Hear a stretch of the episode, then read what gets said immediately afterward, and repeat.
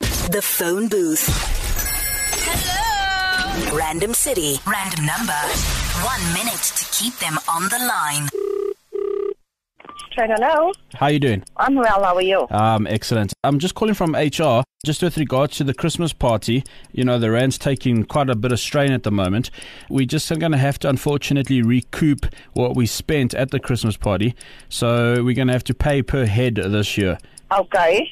Yeah. So I just need to know roughly what you consumed on the night, alcohol-wise, and then what what sort of food did you have On which night? with the Christmas party? We only having our cra- Christmas function tonight. Today. No, that's uh, we've already had our Christmas party. Um, s- uh, did you not attend? It is only this afternoon. No, we've already had our Christmas party, so obviously clearly you didn't attend. Okay, maybe I maybe they didn't inform me about. Okay, well uh, it's going to come to 869 rand per head. Yeah, you're going to have to pay because you, your name's on this attendance register. You you kind of confusing me now.